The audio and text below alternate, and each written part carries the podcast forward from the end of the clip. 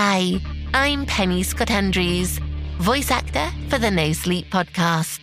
Right now, things are still pretty tough around the world.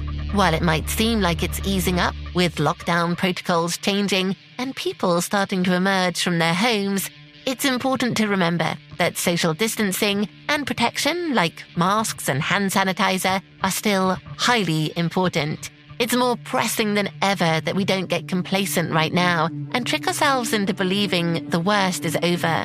We've got to look after ourselves. And yeah, I know, it feels like this has been going on forever.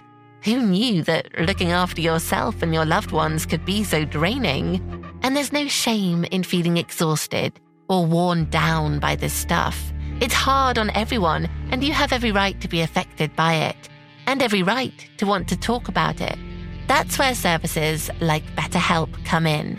If you need someone to talk to, or just to listen, they're a great option. BetterHelp will assess your needs and match you with your own licensed professional therapist. You can start communicating in under 24 hours. It's not a crisis line, it's not self help it is professional counselling done securely online.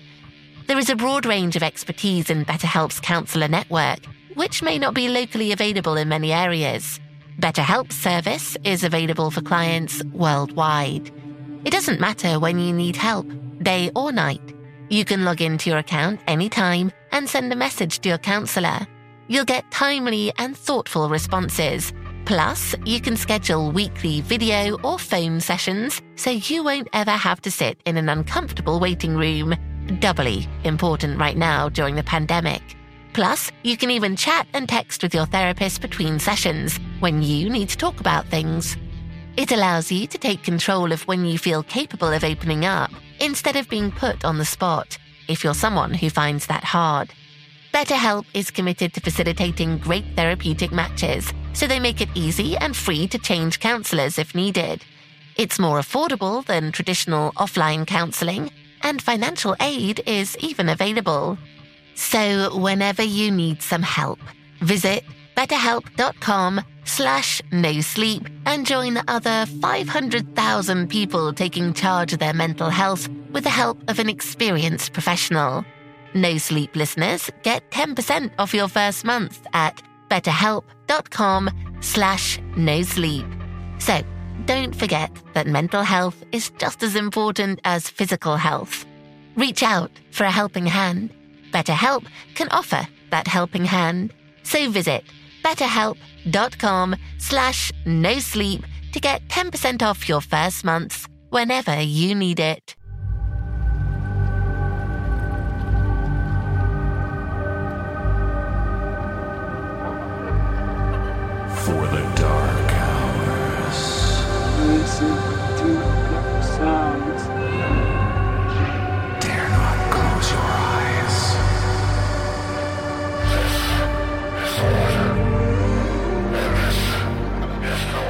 Tales of horror.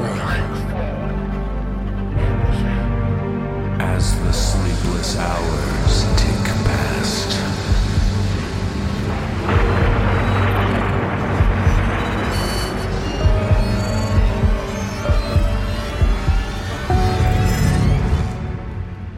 Brace yourself for the No Sleep Podcast.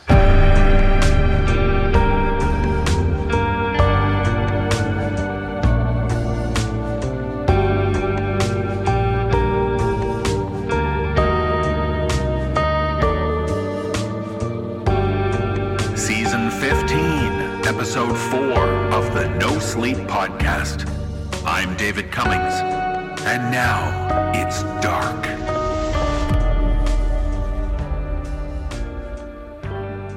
I teased you recently about the two new podcasts we launched this past week. We hope you have or will check them out. But I've returned to tease you again. Friend of the show, author Michael Whitehouse, is soon to launch a new project. It's a podcast called Fear Noir. It's a horror fiction podcast fusing hard boiled detective stories with a slug of whiskey and a belt of nightmare fuel. Written by Michael and starring a young lad named Peter Joseph Lewis. Hmm, name sounds awfully familiar. Check the show notes for a link to their teaser trailer on YouTube. The launch date for the podcast itself remains a mystery, but we'll do the detective work and let you know as soon as it drops or gets beaten up and shot in a dark city alleyway. Either way, get ready to be immersed in fear noir.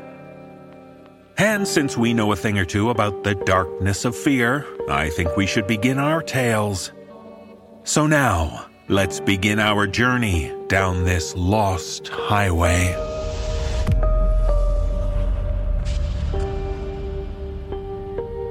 In our first tale, we join a man as he heads off camping. Like all the best adventures, he doesn't have a destination in mind. What better thrill than to throw yourself upon the mercy of the land and the locals? But in this tale, shared with us by author Meagan Hotz, we discover that the locals have a few strange warnings about the nearby area.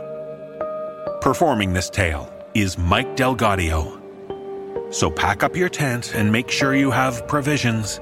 Don't worry if you don't know where you're going. Someone will direct you to the right place, as long as you can handle the stick men.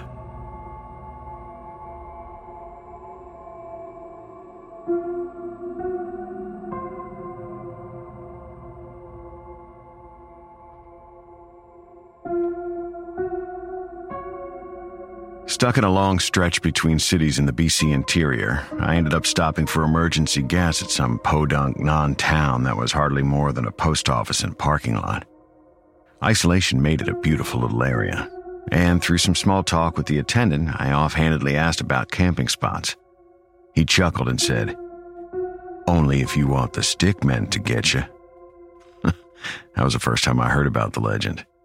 My travel addled, caffeine deprived consciousness didn't really register that as a kind of a weird thing to say until I was well on my way. I didn't even really think about it again. Until one night I binge read one of those seemingly endless Reddit threads about weird experiences, and someone mentioned these apparent stickmen again.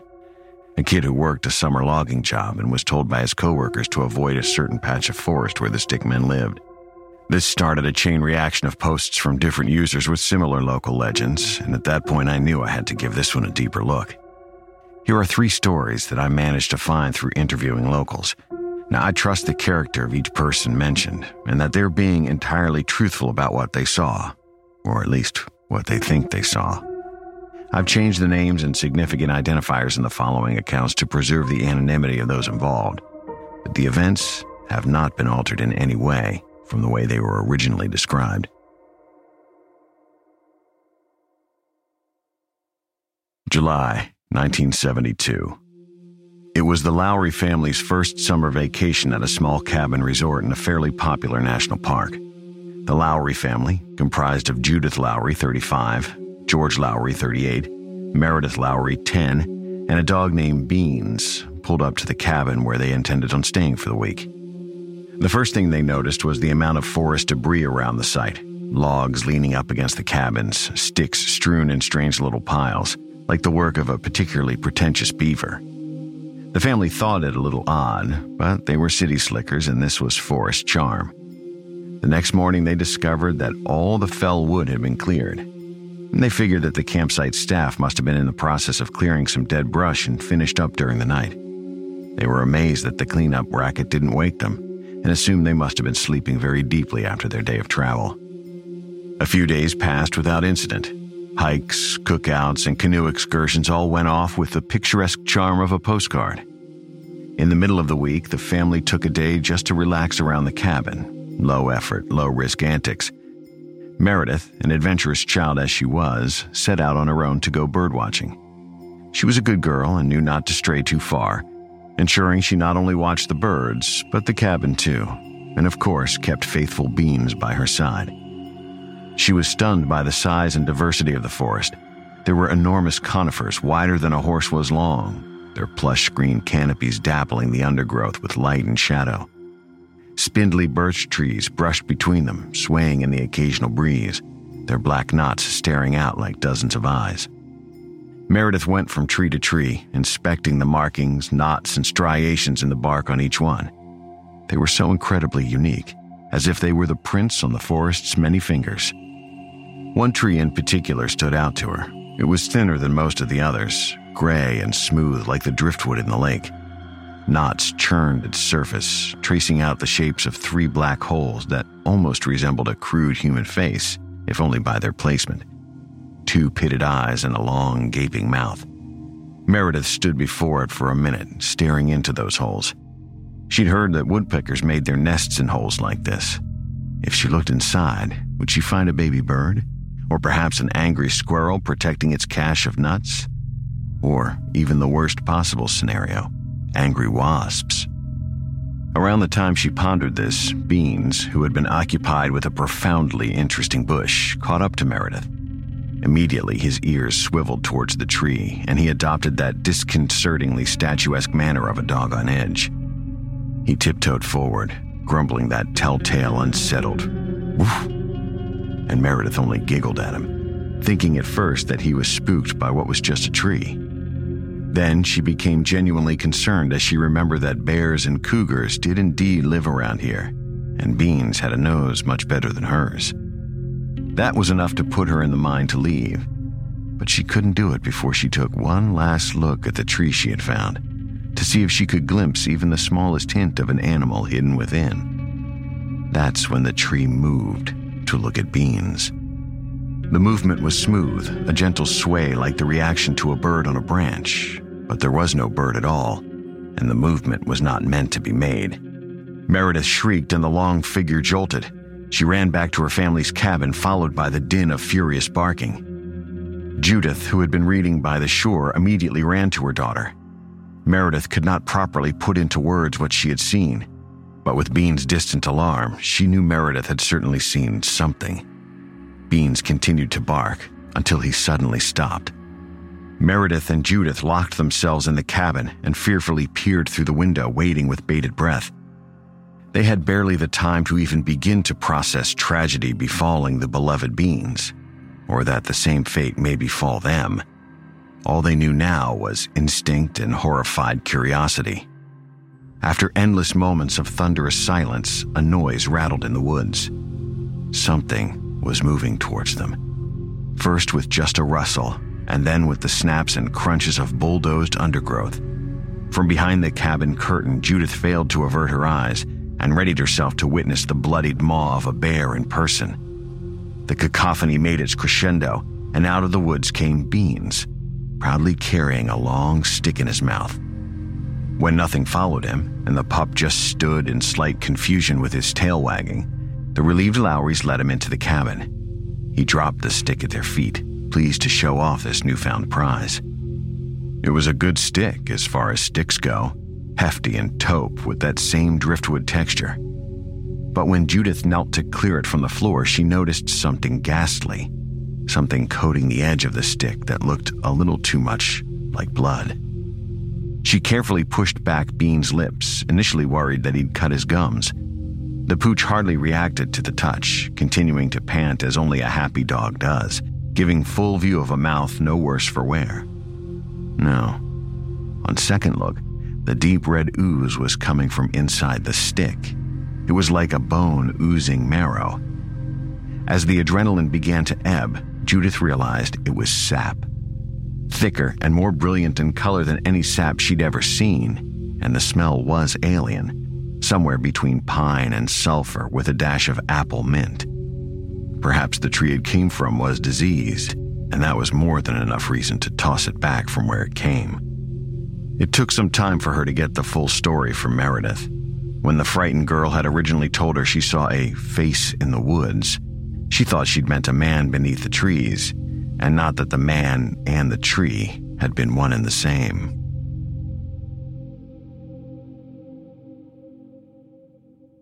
September 1998. A park ranger named Abigail Williams was out with a team of researchers attempting to retrieve a radio collar that had fallen off a bear. This was a remote area, further complicated by recent storms that had washed out the formerly most reliable trail to the collar's last transmitted position. The detour easily doubled their time on the ground, and they quickly realized they would have to camp overnight. It was late afternoon when they resigned to stop and set up camp, and as Abigail gathered firewood, she discovered a grisly grotto Several sticks loosely covered a small pit that was filled completely with bones and scraps of hide. Nothing bigger than a beaver from what she saw, but after the strains of the expedition, it was quite the thing to see. There was no scat or other markings to indicate that a predator was still nearby, and the bones were long since picked clean. Still, the night was slept uneasily. Abigail was the first to awaken the next morning when the sky was still silent and stonewashed. While the others slowly joined her, Abigail began dismantling the camp, ensuring the fire was adequately snuffed and no trash remained. She was just finishing up when she heard a snap from the woods. Everyone awake heard it, and like deer, they froze and looked to the sound. Abigail, who was closest to the tree line, was implicitly voted to investigate. She nested herself in the roots of a massive tree, using it as a barricade as she dared to peek around it. Into the dark, she could indeed detect movement in the distance. A squirrel, foraging in the coming autumn's first leaf carpet. She sighed in both relief and exasperation. It never hurt to be careful in such wild isolation, but working yourself into a tizzy over a squirrel wasn't a moment to be proud of either. However, as she watched, she realized the sound of rustling continued, even as the squirrel did not. It too appeared to be listening. It too had no idea where to look. The cold water sensation of being stalked trickled over Abigail as she re entered the realm of fight or flight. And, at last, she saw it. She later figured that part of the reason she missed the creature was that she was not looking for it, as it is difficult to look for something that you've never seen in your life before. Barely visible in the morning light, it might have been overlooked entirely if Abigail had laid her glance elsewhere. At first, she thought she was only witnessing the trees swaying in the breeze. It was humanoid in stance, but that's where the similarities ended, as it was much too long and thin to be anything resembling human, primate, or beyond. It was hunched over on all its stilt like limbs, its forelimbs the longest of them. Even in that position, it was huge, well over seven feet tall. There were no other distinct features visible in the morning light, and it didn't help that the thing moved almost imperceptibly slow. Just looking at the thing was an arduous task. It was so well camouflaged in the trees that a moment's focus in a different place would cause it to blend into the backdrop in a confusing mess, like before a star becomes fully visible in the falling night. Abigail had forgotten the squirrel as she tried to make sense of the thing before her but it quickly came back into play as she realized that the squirrel was being stalked by the thing. Every so often, the squirrel stopped to listen to the crack of a twig, but it never ran. Evidently, it had difficulty distinguishing the creature as well. Despite the pursuer's slow movements, it came up on the squirrel as it nonchalantly concerned itself with a pine cone. She almost wanted to yell out to scare the squirrel off, but she didn't. Firstly, she knew that nature does as nature will, and it does nature no good to interfere. She also didn't want to become part of that cycle herself by drawing that thing's attention. There was also a darker little voice influencing her silence, one that desperately wanted to know what would happen next. One moment, the figure was behind the squirrel, standing as still as the trees it resembled. The next, the squirrel twitched, skewered on its forelimb, the figure had no toes or claws, just the sharp ends of its walking stick arms, now streaked with blood. Abigail watched as it calmly lifted its catch to what must have been its face, just a woody plane identical to the rest of its body, except for, as she now saw, the perfect black hole of its mouth into which it fed the squirrel. It didn't chew or make any noise, just tilted its head back and Abigail thought about that squirrel sliding down its hollow throat. Maybe she was too big for the creature to hunt. She didn't care, and the researchers didn't need any more convincing to pack their things and run as swiftly and silently as they could. Abigail remained with the Parks for another decade and never saw anything quite like it again.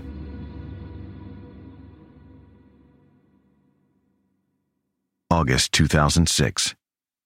The wildfires had spread faster and closer than initially predicted, and a state of emergency was well underway in the evacuated communities.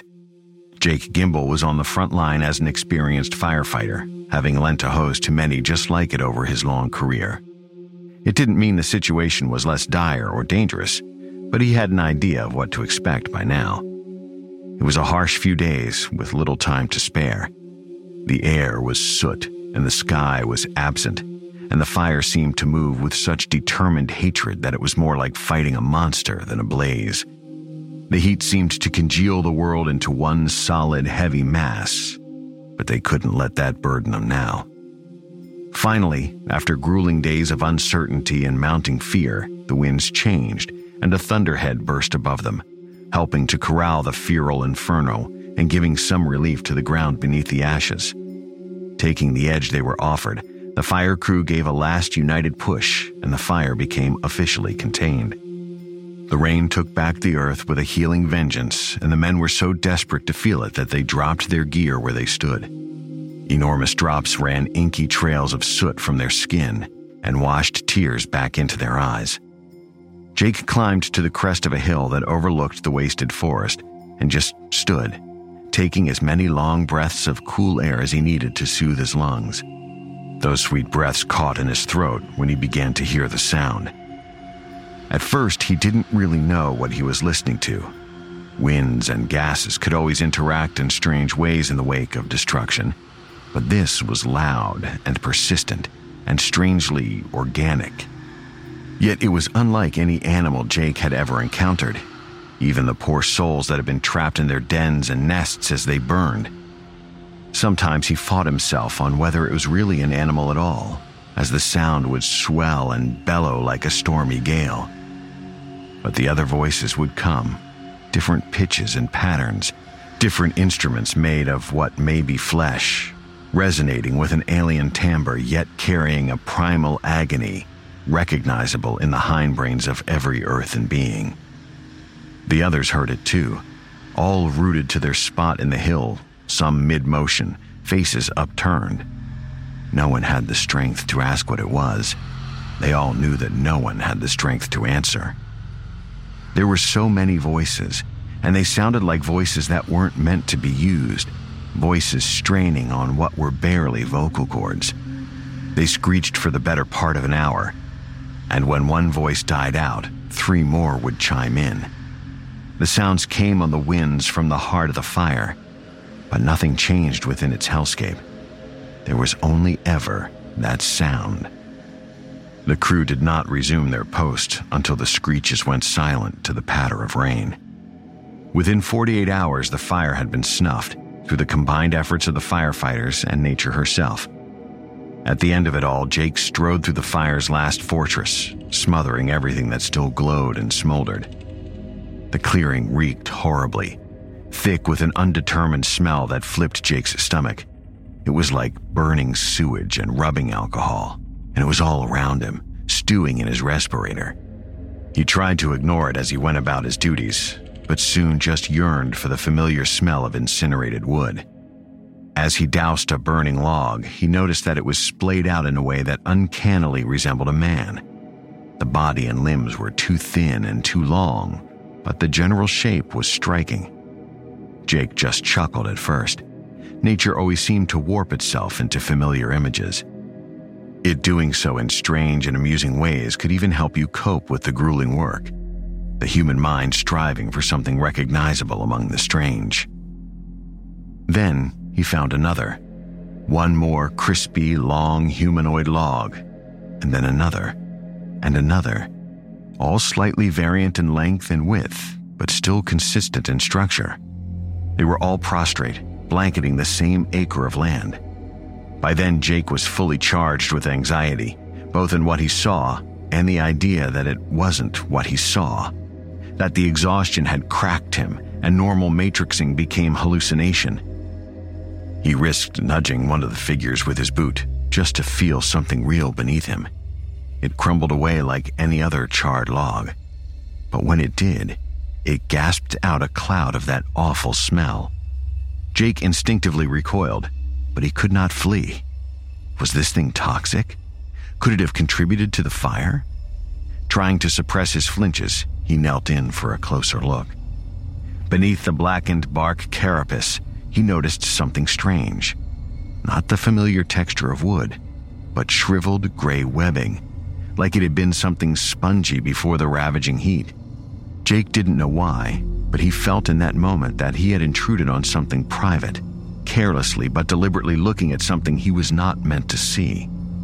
The feeling overwhelmed him as much as the smell, and he left, fixing his eyes on the station and refusing to look elsewhere until he had safely arrived. The others understood that he needed a rest and some water. It had been a rough battle and he wasn't getting any younger. And there was plenty of help for the cleanup duties. A new kid was sent to finish up in the sector while Jake tried his best to think of anywhere but there. When the younger man eventually returned, Jake saw a new bit of hardness in his eye, the beginnings of the process that turned a rookie's bright young eyes into weathered stone. He had seen what Jake had seen, and they both knew it. They never said anything about it. They knew they wouldn't get an answer, and it wasn't worth having the others thinking your brain had finally boiled away. They were lifted out of the area by helicopter, it was only from the air that Jake could truly see the scope of what the fire had left behind. Acres of forest that would remain gray and lifeless for years. Land that could not host livestock or bear crops. But that was nature, the part of nature he'd always known. Now it was marked in a new black. Limbs fallen in near runic shapes, patterns of organized nonsense that almost resembled something familiar. Jake watched that land until it was over the horizon, blinking only when he had to, the entire while silently crying out to whatever God could comfort him.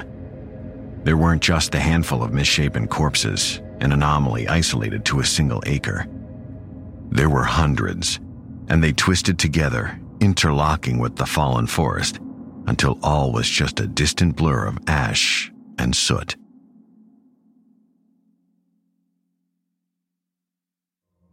Those are the three most verifiable of many, many stories of the stickmen. What they are, where they came from, nobody knows. We also don't know if they're friend or foe.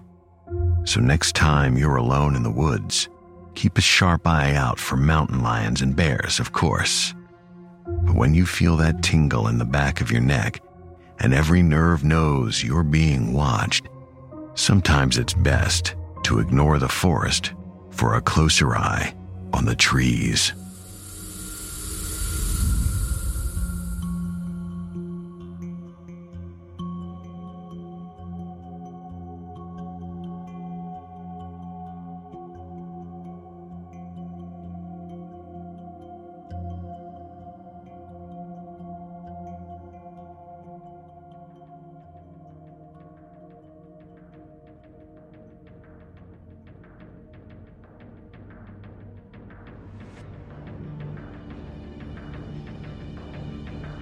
And now, a break from the horror to listen to me, the Atticus Jackson.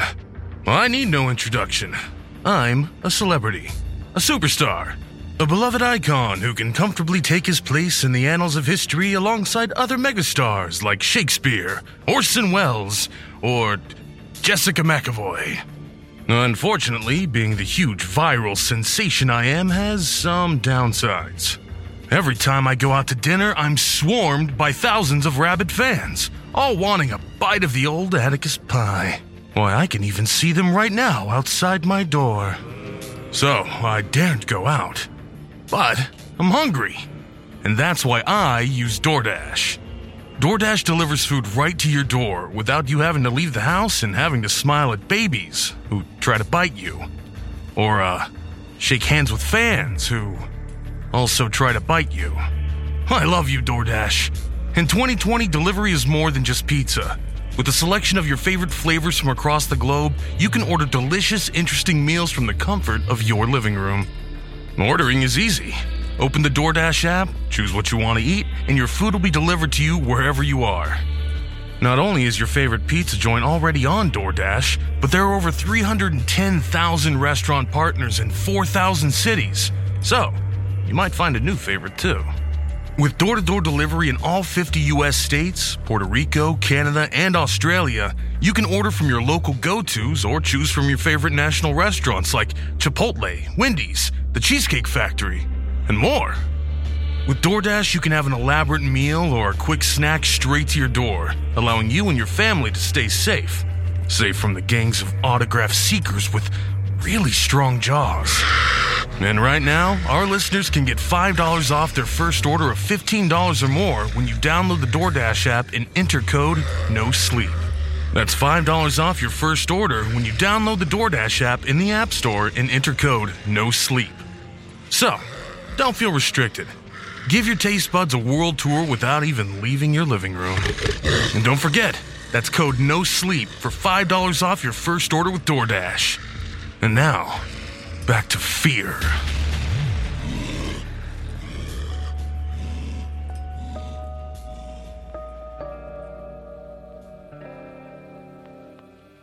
When you're out in the woods, it's important to try making the trip a good experience for everyone.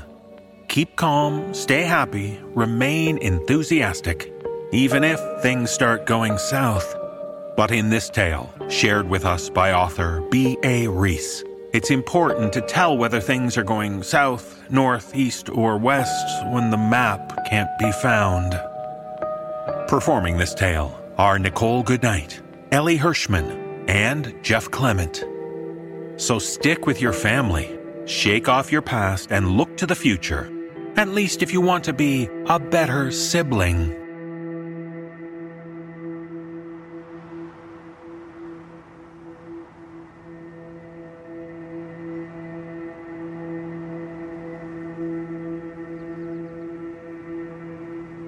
Had been searching for three hours when Sean finally figured it out. I'm not sure if it was our hushed tone or our hesitation at the trail intersections we came across that gave it away. Are we lost? I shuddered at his worried voice. This weekend was supposed to be an opportunity for me to bond with my younger brother, and he had began the overnight hike with such excitement and exuberance. Now, we were deep in the woods, far into our phone's no coverage zone, and my father and I had to break the bad news. Bad news for which I was responsible. Dad crouched to Sean's height. Yes. I didn't want to get you worried, kiddo, because I've been in these woods before and I thought I could find a way out of them. But I'm afraid your sister and I don't really know where we are. Sean's eyes grew wide. He was, after all, still at an age where he viewed as infallible his father and his much older sister. The 10 year age gap had made me almost a replacement for our long absent mother. Now I feared that my mistake had shattered this image. But it's okay, son. We packed for an overnight trip and we'll be fine. If we still can't find any of the main trails, I have an idea that I'm sure will bring us to safety. We'll be back at home tomorrow night, just like we planned. But what about the map?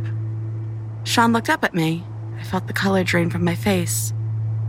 I. Um, I. Your sister seems to have lost our map. Dad shot me a stern glance. But it's okay, it's okay. You don't need to worry, okay? We'll figure this out together as a family. I don't know how it happened. Dad had put me in charge of the map when we had parked at the edge of the Rich Mountain hiking trail that morning. Everything had gone so smoothly at first. I led us down a half mile dirt path that, like the rest of the Appalachian woods that stretched through southwest Virginia, was lined on both sides with the vibrant colors of early fall leaves that decorated oak, maple, and birch trees. We arrived at the swimming hole at the base of a long cascade, a, a, common stop for families looking for an easy outing, and proceeded to spend time playing in the water and then picnicking with food we had packed. After we had dried off and changed back into our hiking clothes, we began the much longer trek to a prominent deep woods campsite, where we planned to spend a night before returning home the next day. The coolness of the morning air faded into a strong midday sun. Dad and I sweated under the weight of the two tents and camping equipment we lugged on our backs, but the trail was mostly flat and we quickly got used to the burden. Dad directed us at first. We split from the prominent trail onto a smaller, less well maintained dirt path and then onto another, even narrower one filled with rugged small rocks. It was barely a path as is. From any distance, it was hard to distinguish from the surrounding woods. After a few hours of this, Dad commented that the territory we were going through looked unfamiliar to him, so we'd better take a look at the map. We took a rest in a clearing, while Sean was climbing up a large stump, proclaiming it a throne upon which he sat as king of the woods. I fished through my items I was carrying to find the map. My dad stood over me, patiently, then noted the worried expression on my face. You all right there? It's, uh, it's not here. I made sure to whisper, not wanting to worry my brother unnecessarily. Surely it would turn up before long. But it didn't. My dad and I looked through our respective backpacks and even Sean's small knapsack. The map was nowhere to be found. When was the last time you saw it? I responded that it had been at the swimming hole right as we were packing up our belongings again. We exchanged a concerned glance. Don't worry. We'll figure this out. That was six hours ago. We tried, of course, going back the way we came. My father had always had a good sense of direction, so we followed his lead through several windy paths. Occasionally, I would feel like I recognized our surroundings only to second guess myself. Was that the same set of spruce trees we had passed before, or a different one? It got dark only a few hours after Sean caught on. Dad, I'm so sorry. I felt the pain of all the times I had disappointed him run through me. Even worse was realizing that I was letting down my kid brother. I asked him about his other idea.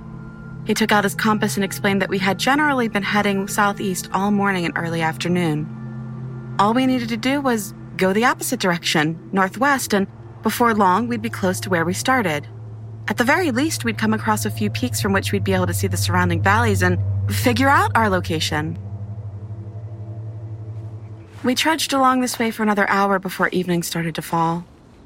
The only sounds were those of the woods, insects buzzing around and gentle breezes swaying branches.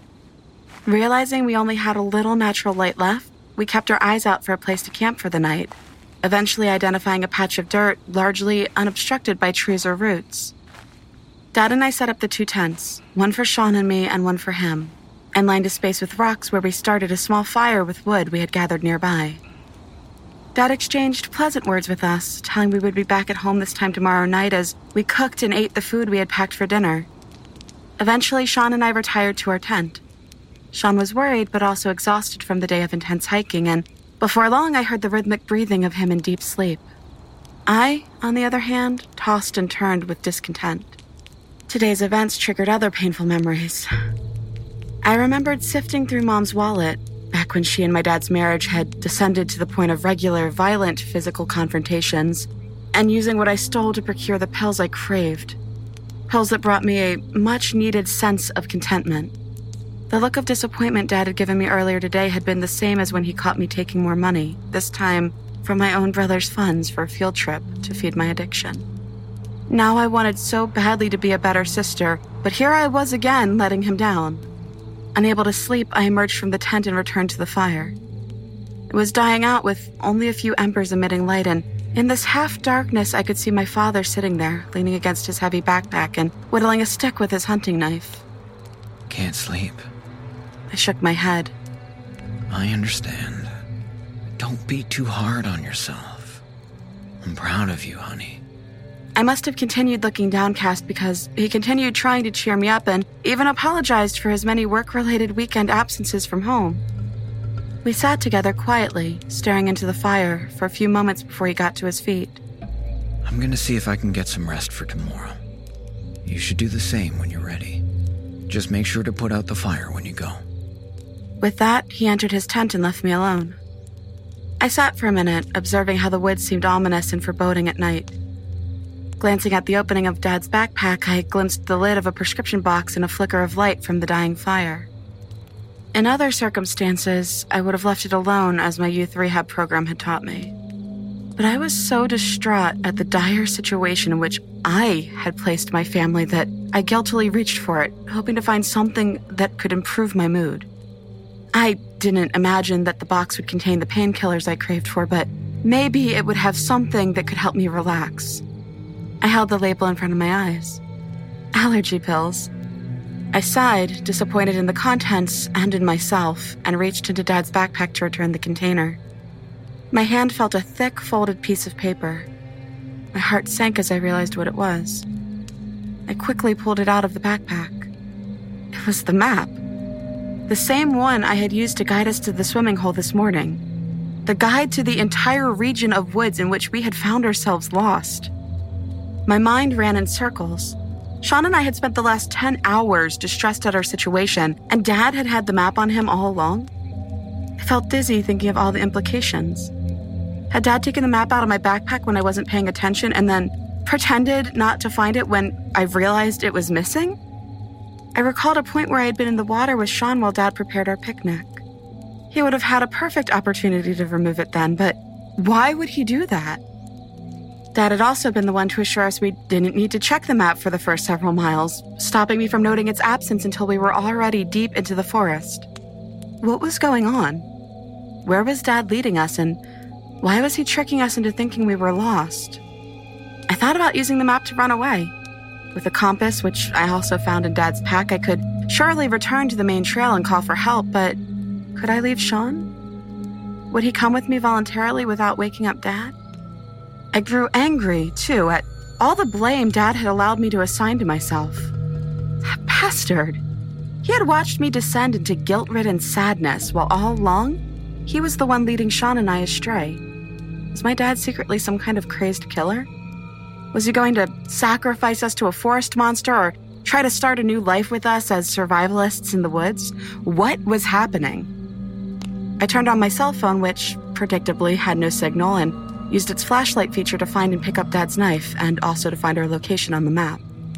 I noticed a ranger station listed a bit north of us and decided to set off there and get help. Hopefully, I would find someone tonight who would return here and help figure out what was going on and hopefully we would get back before Dad realized I was gone. I sat silently for a bit, trying to discern if Dad was asleep. I had a nightmarish image of him rushing out of his tent to find me in possession of the map, and I could only imagine what would happen next. For now, Dad didn't realize that I was onto him, and that gave me some advantage in trying to thwart whatever he was trying to accomplish. Moving as quietly as I could, I set out into the woods. The initially flat route developed gradually into a steep ascent. I quickened my pace as I got further away from our makeshift campsite. Beyond every crooked set of branches, I saw a visage of my dad in the shadows, a man I had thought I could trust. In the distance, I heard the faint sound of running water mixed with hoots from owls and mating calls from insects. My legs began to ache as I continued up the hill, but adrenaline pushed me forward. Finally, as the perfect darkness of midnight settled around me, I reached the peak of the mountain and saw the outline of a dilapidated shack before me. I walked slowly up to the entrance, my mind somehow more nervous than before. I was a young woman alone in the woods, after all. What, what if I found inside was worse than my crazed father? Hesitantly, I knocked quietly at the rusted door, then louder when I heard no response. Finally, I pushed at the door. It creaked open, apparently unlocked. At first, I saw nothing inside but darkness.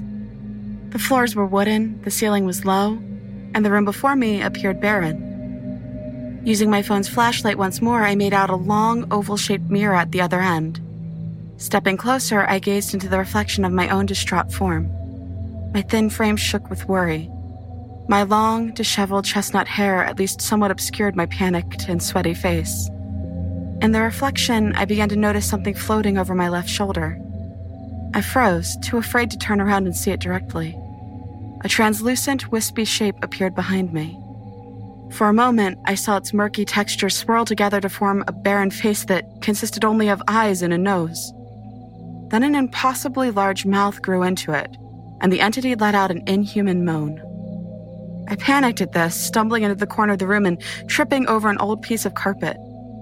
I felt myself fall to the ground and then through the floor onto the dirt below. I drew Dad's knife and held it out towards the gap above me, prepared to swipe at anything I saw, but nothing came. So I looked around and examined my surroundings. What I found there shocked me even more than the shape that had appeared a moment earlier. I found myself surrounded on all sides by bones.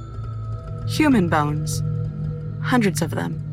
I felt like I was about to pass out from the stench and from the horror coursing through my body, but even what I had seen so far did nothing to prepare me for what I was about to witness. There was one body that consisted of more than bones. It was still lined with decomposing flesh, and, and it smelled the worst of all. I dropped the knife and vomited immediately after my phone's light gave me a better look at it. It was my dad. His head and torso lay a few feet away from me, and I saw a leg about a yard away. The dirt underneath was stained auburn red. I at last heard footsteps creeping close to the hole in the floor where I had dropped down.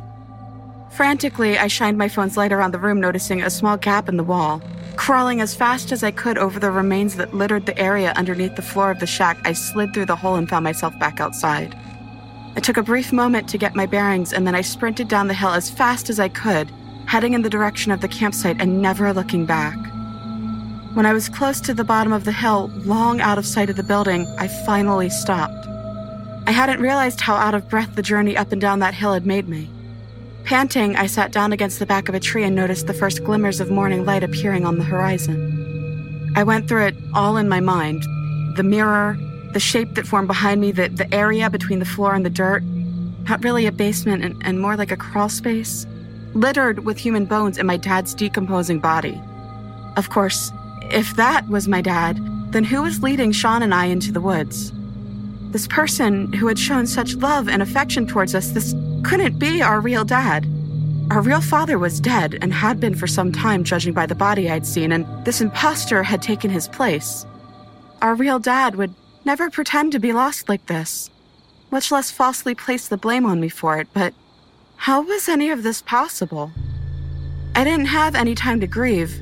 I knew at that moment that I had to stop the man in the campsite from achieving his goal. I don't know what that goal was, but I knew it involved Sean and me. I crept slowly back to where we had set up our tents.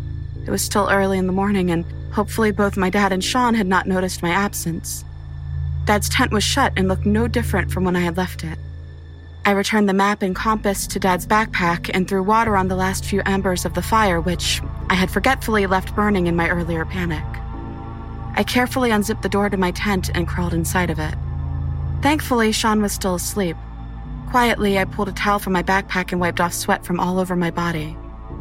If the thing pretending to be Dad came along, I wanted it to think I had been asleep in the tent, not running through the woods at night.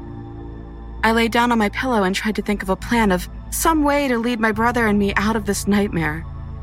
Quickly, I decided the best thing to do was to wake up Sean, tell him some story to convince him to follow me, and take him to the woods with me as far away from Dad's imposters we could get.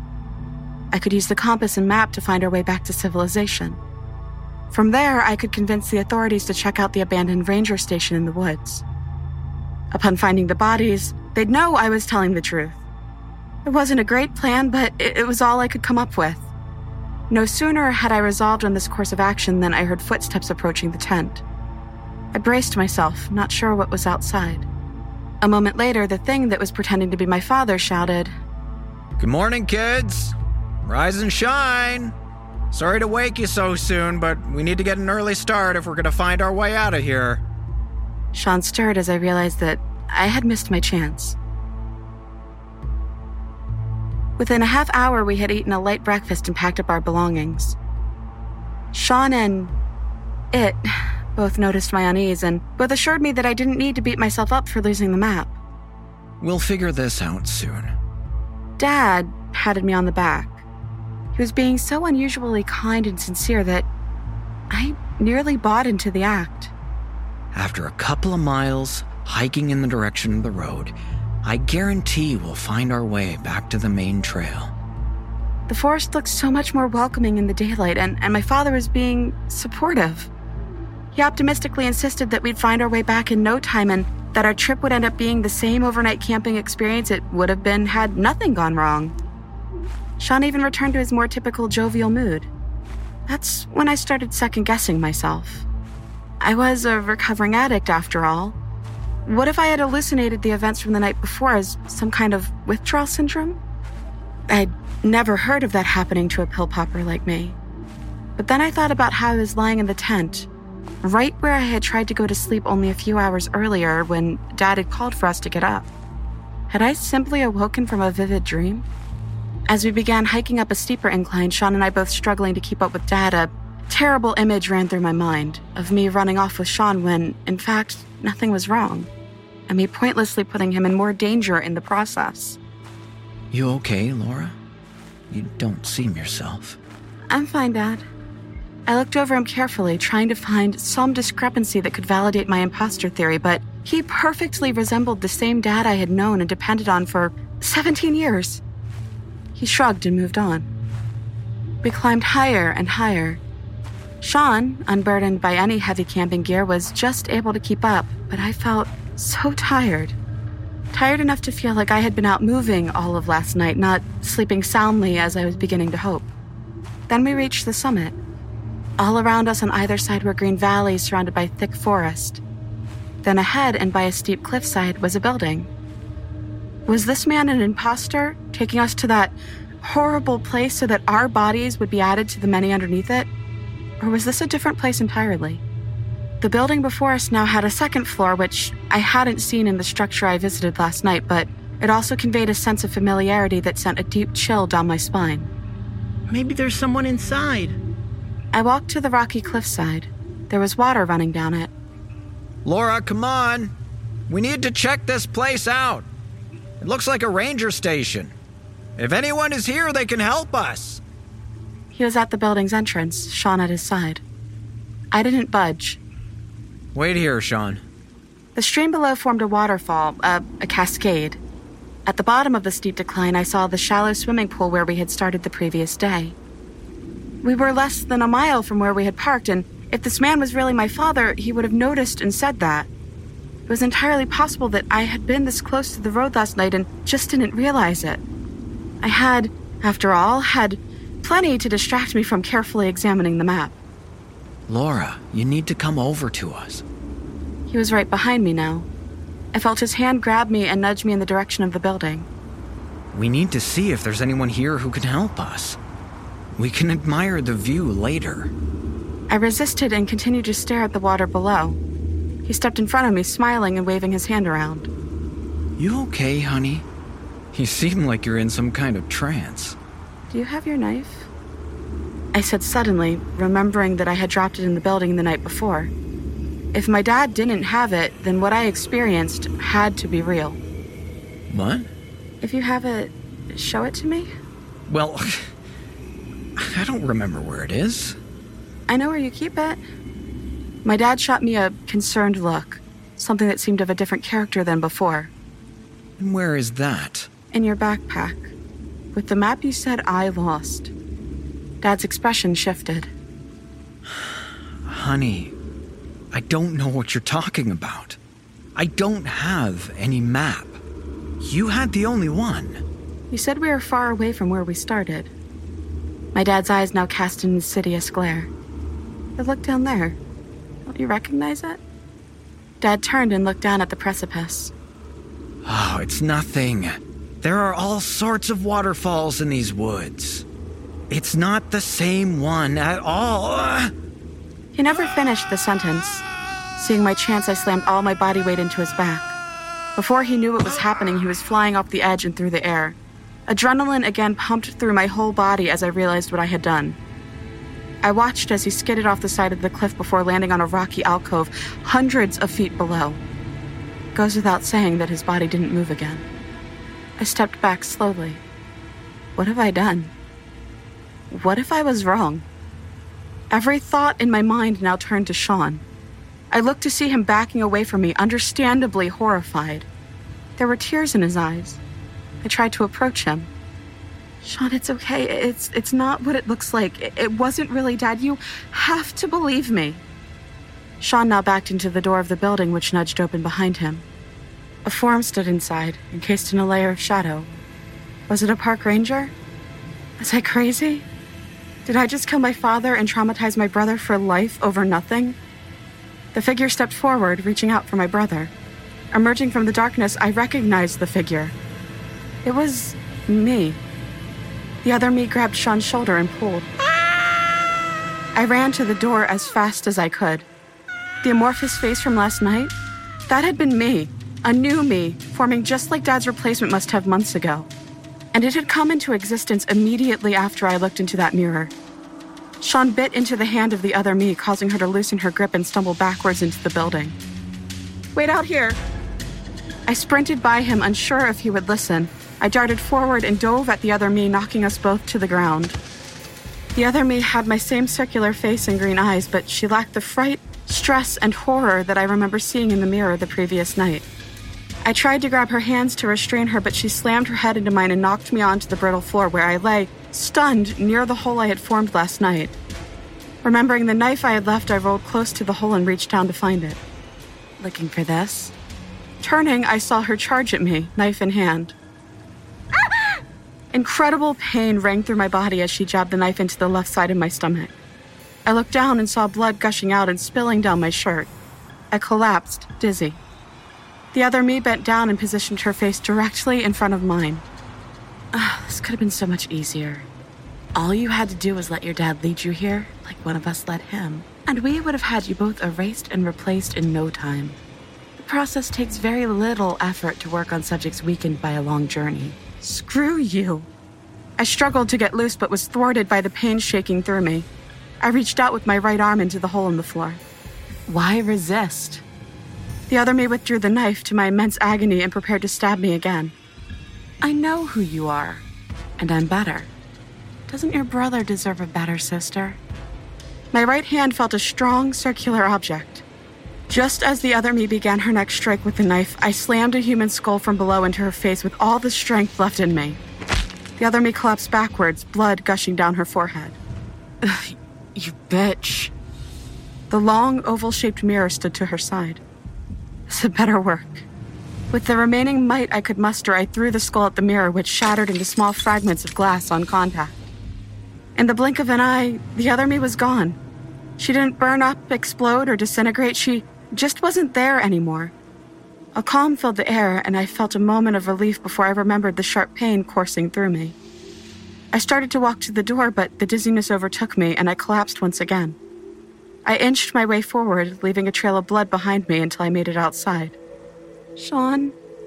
I felt him embrace me a moment later, somehow surmising that I was not a murderer. I whispered into his ear to take a path down to the waterhole below, to follow the trail there to the road, and to get help. I remember waiting and pushing my hand onto the wound as I felt more and more life drain out of me. I remember wondering what it was that came through the mirror and how many more mirrors like this one were out there, providing the ability for beings from somewhere else to enter our world. When the mirror broke, did other people, other replacements suddenly vanish like my doppelganger? And was the spirit inhabiting the other me waiting on the other side for another chance? As I lie now on the ground, my eyes steadily drifting shut, I hear the distant sound of a helicopter and realize that I have a better brother than I deserve.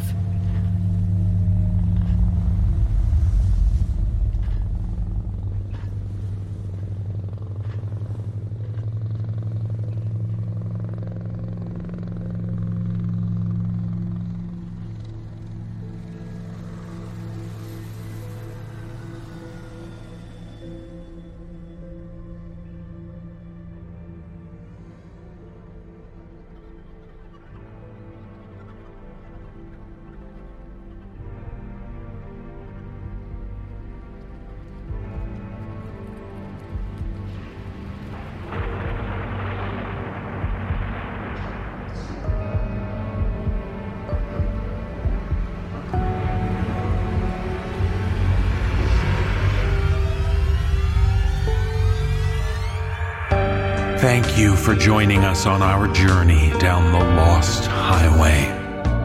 The musical score was composed by Brandon Boone. Our production team is Phil Michalski, Jeff Clement, and Jesse Cornett. Our creative content manager is Olivia White. I'm your host and executive producer, David Cummings.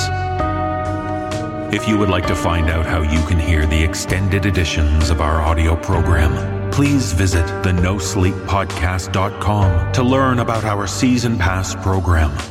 25 episodes, each over two hours long, and three exclusive bonus episodes, all for only $24.99. On behalf of everyone at the No Sleep Podcast, we thank you for listening. As the darkness fades, it feels like you're going